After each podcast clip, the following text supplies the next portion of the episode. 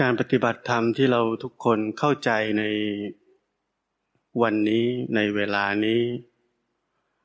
คืออะไร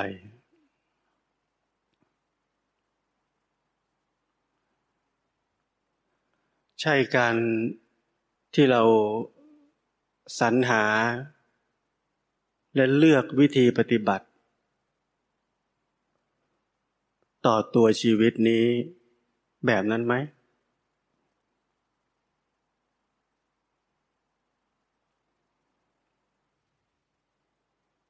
เราก้าวเข้ามาสู่ วงการของนักปฏิบัติธรรม ผมพูดว่าวงการ เพราะว่าชีวิตที่ยังไม่เข้าใจธรรมานั้น เป็นชีวิตที่เต็มไปด้วยความแบ่งแยก และเต็มไปด้วยการเลือก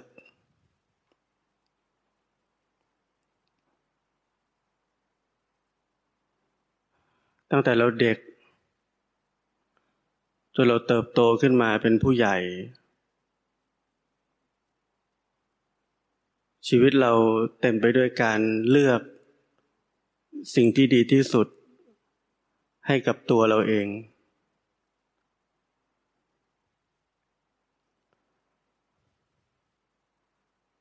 และในวันนี้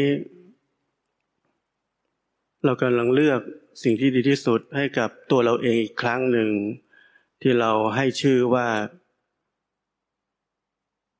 การปฏิบัติธรรม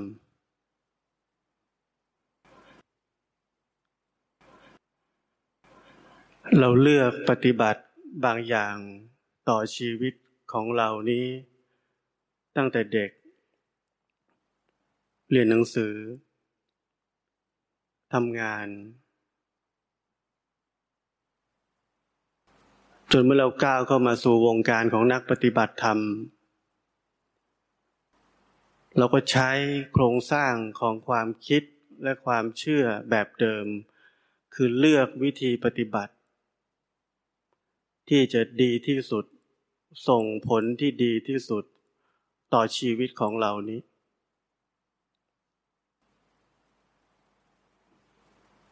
มองย้อนกลับไปที่ชีวิตของตัวเอง เป็นแบบที่ผมพูดไหม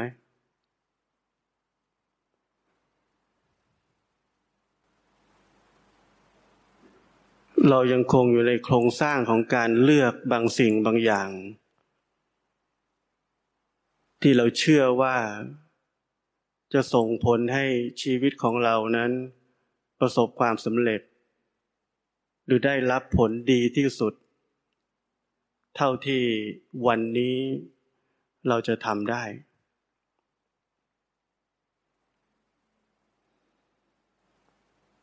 พิจารณาเข้าไปให้ลึกซึ้งในสิ่งที่ผมพูด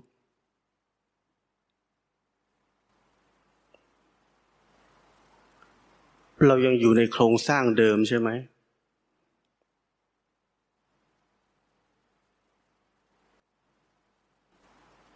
ที่เราเรียกว่าเราเป็นนักปฏิบัติธรรม เรารู้วิธีที่ดีที่สุด เช่นเรารู้ว่าต้องรู้สึกตัว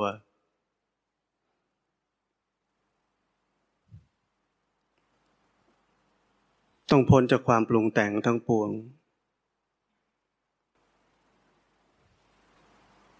ต้องปกติ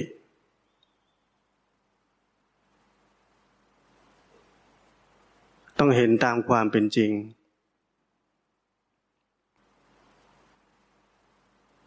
เรากำลังใช้วิธีทั้งหมดนั้นที่เราพิจารณาแล้วว่าดีและถูกต้อง และถ้าเราทำตามนั้น ชีวิตของเรานั้นจะดีขึ้น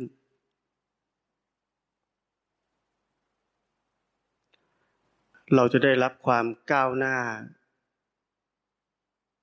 อย่างเป็นลำดับขั้น ตามที่เราเคยได้ยินได้ฟังมา เราจะรู้สึกพอใจ ถ้ามีคนบอกเราว่า ปฏิบัติได้ดีแล้ว สติดีแล้ว สมาธิดีแล้ว มีปัญญาแล้ว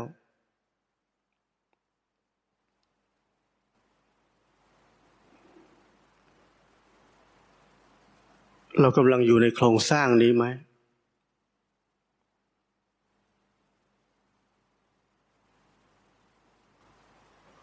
พิจารณากลับไปที่ตัวเอง อย่าเพียงฟังสิ่งที่ผมพูด แต่เราต้องเห็นตัวเองด้วยตัวเราเอง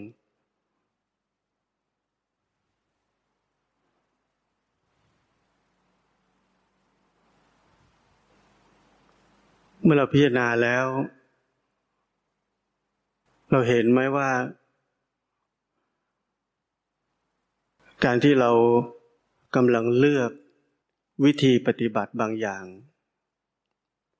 ที่จะใช้ต่อชีวิตนี้ ให้ได้รับผลบางอย่างที่ดีในอนาคต ทั้งหมดของโครงสร้างแบบนี้ ไม่สามารถเรียกว่าเป็นการปฏิบัติธรรมได้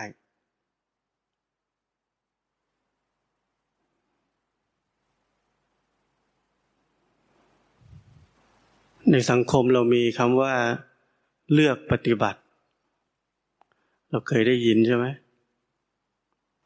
คำคำนี้เป็นคำที่ความหมายไม่ค่อยดี หมายถึงความไม่ซื่อตรง ความเอ็นเอียง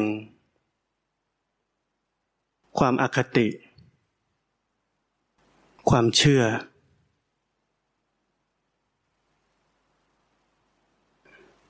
เพ ราะนั้นเมื่อเราใช้ชีวิตที่ต้องเลือก เลือกวิธีปฏิบัติที่ดีที่สุดต่อชีวิตนี้ของเราเอง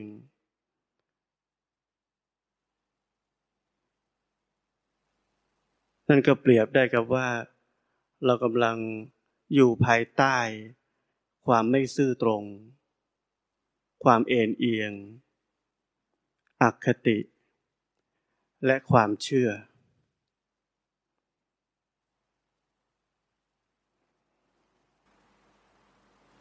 ทั้งหมดนี้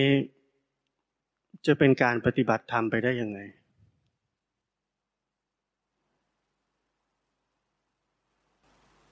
ทั้งหมดที่ผมพูดถึงนี้ คือกำแพงล้อมรอบ ตัวชีวิตที่เป็นการปฏิบัติธรรมที่แท้จริงเอาไว้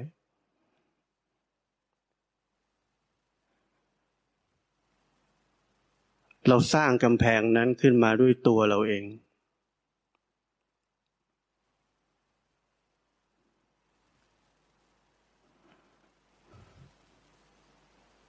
เหมือนที่ท่านสังฆปรินายกบอกกับท่านชินชาวว่า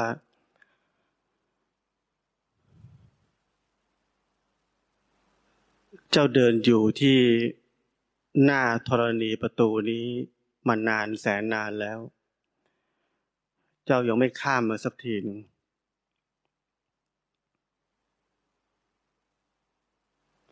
ธรณีประตูนั้นคือสิ่งที่เราสร้างขึ้นมา ขวางตัวเราเอง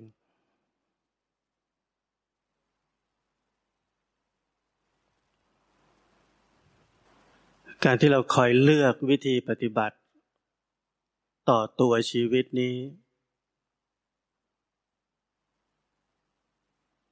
มันเหมือน การเดินอยู่รอบๆ โต๊ะอาหาร แต่ไม่ได้กินอาหารสักที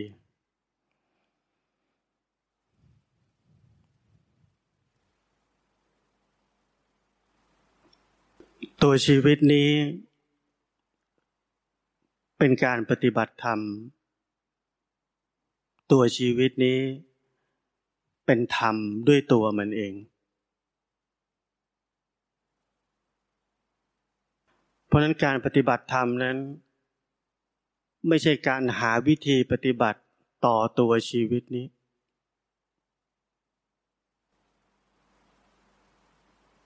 ถ้าเรายังหาวิธีปฏิบัติต่อตัวชีวิตนี้ เข้าใจไหมต่อตัวชีวิตนี้ นั่นแปลว่าเราไม่ถึงชีวิตนี้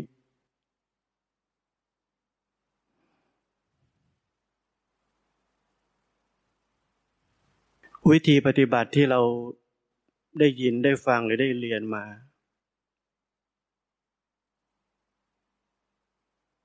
เป็นเหมือนตัว ขวางทางเข้าไปสู่ชีวิตนี้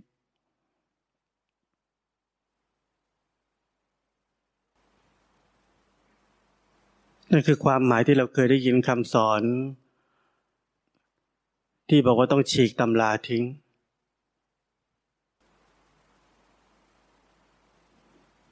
เพราะถ้าเรายังอยู่ภายใต้ไอเดียความเชื่อบางอย่าง ที่มีต่อชีวิตนี้ ในรูปแบบของวิธีบางอย่างที่เรียกว่าการปฏิบัติธรรม เราจะอยู่แค่ที่นั่น เราจะอยู่แค่ในไอเดียนั้น ที่มีต่อชีวิตนี้ เราไปไม่ถึงชีวิตนี้ ผมอยากให้พวกเราเห็นสิ่งที่ผมพยายามจะบอกอันนี้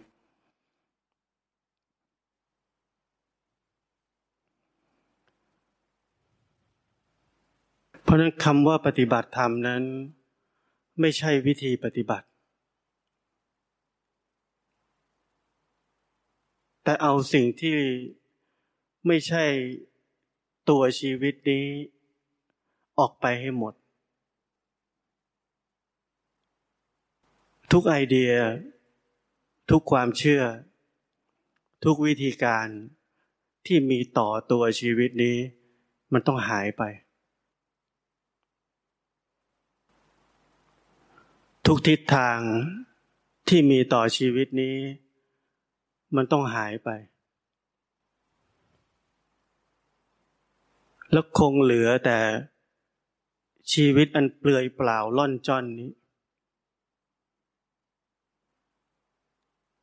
คงเหลือเพียงแต่ตัวชีวิตนี้ล้วนๆความคงเหลือแต่ตัวชีวิตนี้ล้วนๆ อย่างเปลือยเปล่าลอนจอน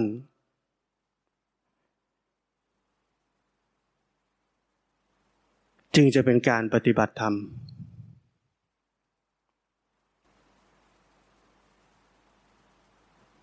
คงเหลือสิ่งที่เป็นจริงจริง ๆ ไม่มีคำว่าจุดจุดจุดต่อ ชีวิตนี้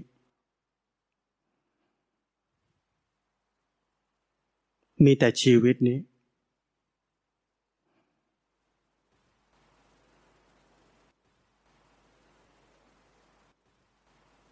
ถ้าเรายังคงอยู่ในระบบของการเลือกวิธีปฏิบัติ ต่อชีวิตนี้ เราจะได้แค่อยู่รอบๆตัวชีวิตนี้เท่านั้น เราจะเข้าไม่ถึงชีวิตนี้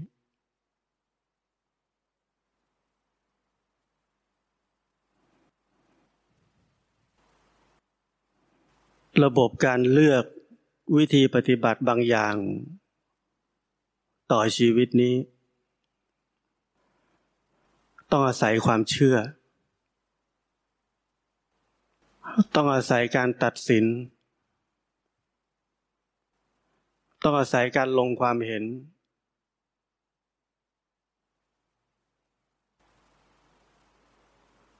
เพราะนั้นระบบการเลือกวิธีปฏิบัติต่อชีวิตนี้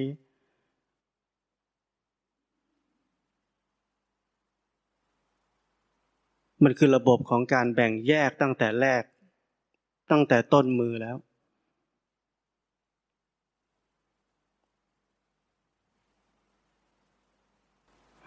เราไม่สามารถจะเข้าถึงสิ่งที่เรียกว่าของจริง จากของปลอมได้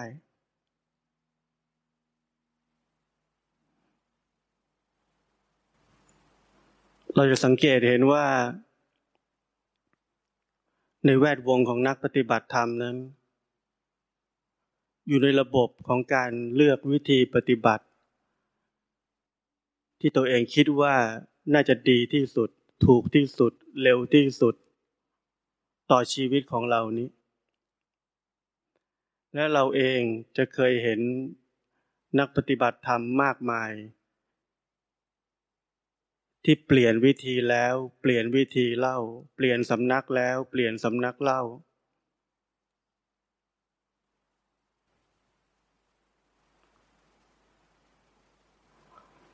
คำถามคือทำไมถึงเกิดเหตุการณ์แบบนั้น เพราะเราไม่เข้าใจว่า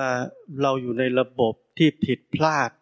ตลอดชีวิตของเราในการปฏิบัติธรรม เราอยู่ในระบบที่เป็นของปลอม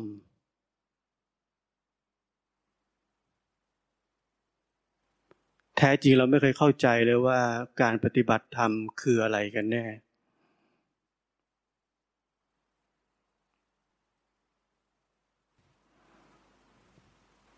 ถ้าผมถามว่า ตอนนี้เราทุกคนมั่นใจในการปฏิบัติธรรมที่เราทำอยู่หรือเป็นอยู่มากขนาดไหน เราตอบได้ไหม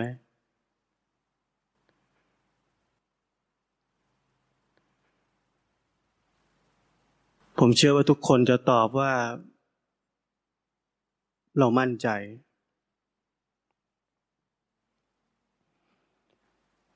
ไม่ว่าคนที่ฟังอยู่จะปฏิบัติแบบที่ผมบอก หรือปฏิบัติแบบที่ครูบาอาจารย์ที่ตัวเองนับถือบอก หรือว่าปฏิบัติตามหนังสือที่ตัวเองเชื่อบอก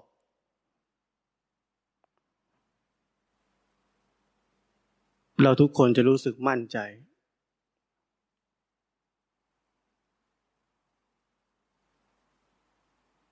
แต่คำถามผมคือ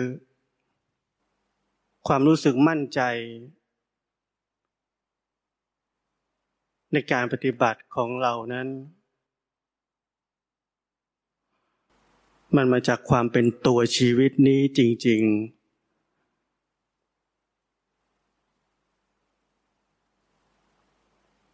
หรือมาจากความเชื่อในวิธีปฏิบัติ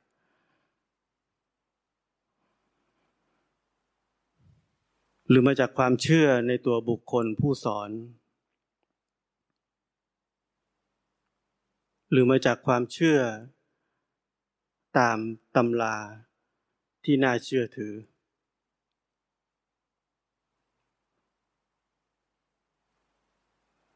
เรื่องนี้เป็นเรื่องสำคัญมาก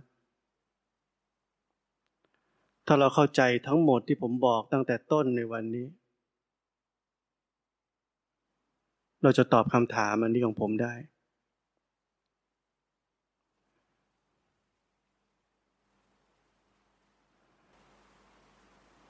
ถ้าเรารู้สึกมั่นใจต่อการปฏิบัติธรรมด้วยความเชื่อถือในตำรา ความเชื่อถือในครูบาอาจารย์ ความเชื่อถือในวิธีปฏิบัติ นั่นคือความมั่นใจที่พร้อมจะสั่นคลอนเป็นความไม่มั่นใจในอนาคต ไม่ว่าเราจะโดนอะไรกระตุกก็ตาม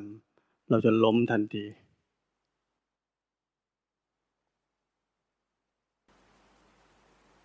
แต่ถ้าเราตอบว่าเรามั่นใจจาก การเข้าถึงตัวชีวิตนี้จริง ๆ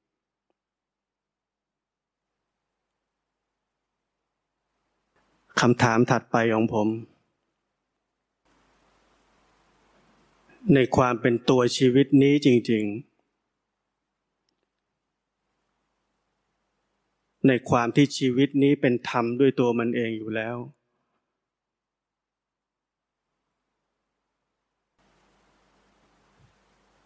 มีใคร สามารถจะรู้สึกมั่นใจกับมันได้ไหม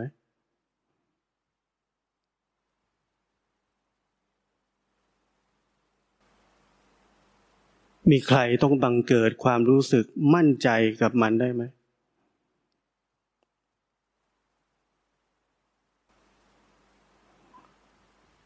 พอจะนึกออกไหมว่า ความมั่นใจ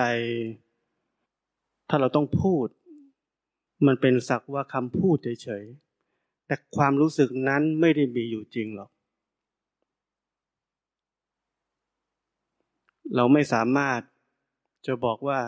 เรามั่นใจว่าเราเป็นคนได้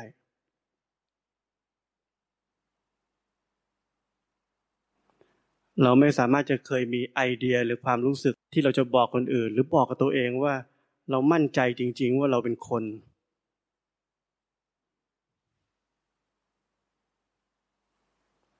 เพราะถ้าชีวิตนี้เป็นธรรมแล้ว เราเข้าถึงตัวชีวิตที่แท้จริงนี้แล้ว ชีวิตนี้เป็นการปฏิบัติธรรมแล้ว มันจึงไม่มีใครจะมีความรู้สึก ที่จะมั่นใจต่อการปฏิบัติธรรมของตัวเองได้เลย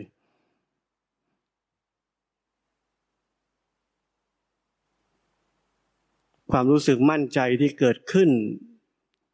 ในท้ายที่สุด มันจะนำไปสู่ความไม่มั่นใจนั่นคือชีวิตที่เป็นคู่ นั่นคือชีวิตที่อยู่ในระบบของการทำอะไรสักอย่าง ตามความคิดตามความเชื่อ ก่อร่างสร้างวิธีปฏิบัติขึ้นมา ต่อตัวชีวิตนี้ และด้วยความเป็นของคู่แบบนั้นตั้งแต่ต้นมือ มันจึงต้องเกิดของคู่ถัดไปคือสร้างความมั่นใจ และความไม่มั่นใจ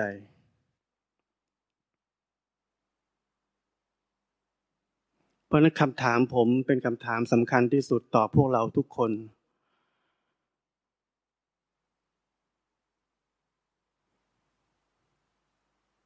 คือทุกวันนี้เรามั่นใจในการปฏิบัติธรรมหรือยัง แล้วมันเป็นแบบไหน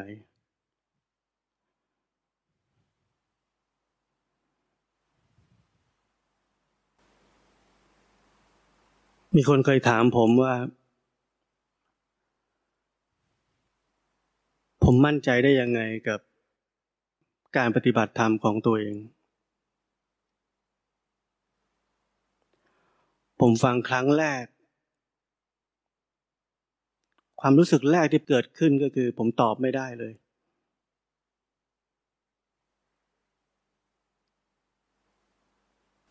ความมั่นใจนั้น จะต้องอิงกับมาตรฐานสักอย่างหนึ่ง ที่จะบอกว่าสิ่งที่เราเป็นอยู่นั้น สิ่งที่เราทำอยู่นั้นถูกต้อง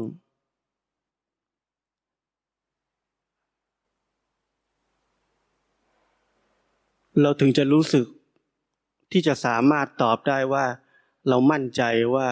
สิ่งที่เราทำอยู่นั้นถูกต้องการปฏิบัติของเรานั้นถูกต้อง แต่ผมตอบไม่ได้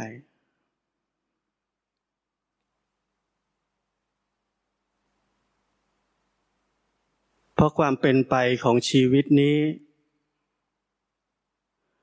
มันอยู่นอกเหนือความถูกต้องหรือนอกเหนือมาตรฐานใด ๆ ที่จะเอามาวัดได้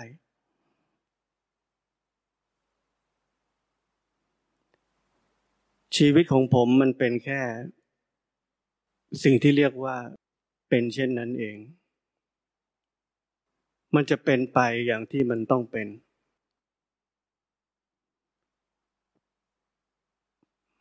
ตัวชีวิตนั้นแท้จริง ประเมินค่าไม่ได้ วัดไม่ได้ยังไม่ได้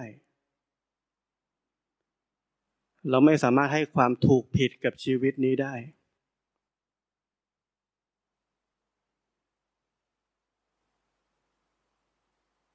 แต่สุดท้ายผมต้องตอบว่า ผมมั่นใจ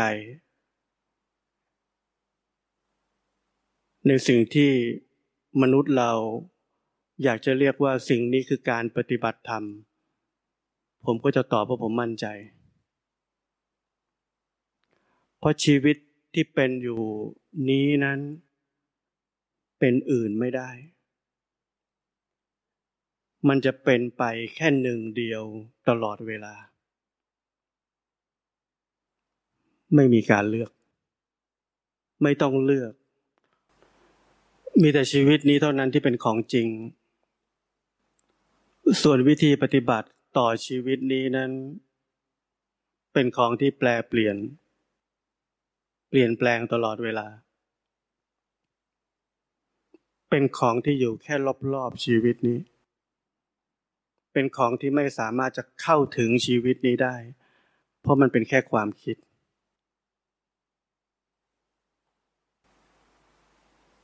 พราะการปฏิบัติธรรมนั้น เราต้องเข้าใจให้ถูก มันไม่ใช่วิธีปฏิบัติธรรม มันคือชีวิต มันคือการถอดถอน ความเชื่อ ระบบของความเชื่อทั้งหมด ที่มีต่อตัวชีวิตนี้ ทิ้งไปให้หมด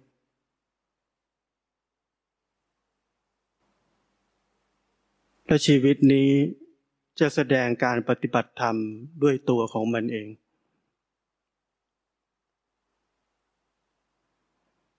ทุกวันนี้เราอยู่แค่รอบๆของชีวิตนี้เฉยๆ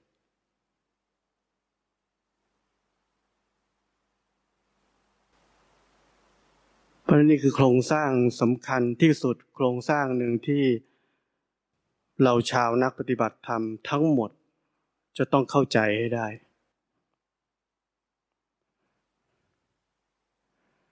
ไม่งั้นเราก็เสียเวลาเปล่า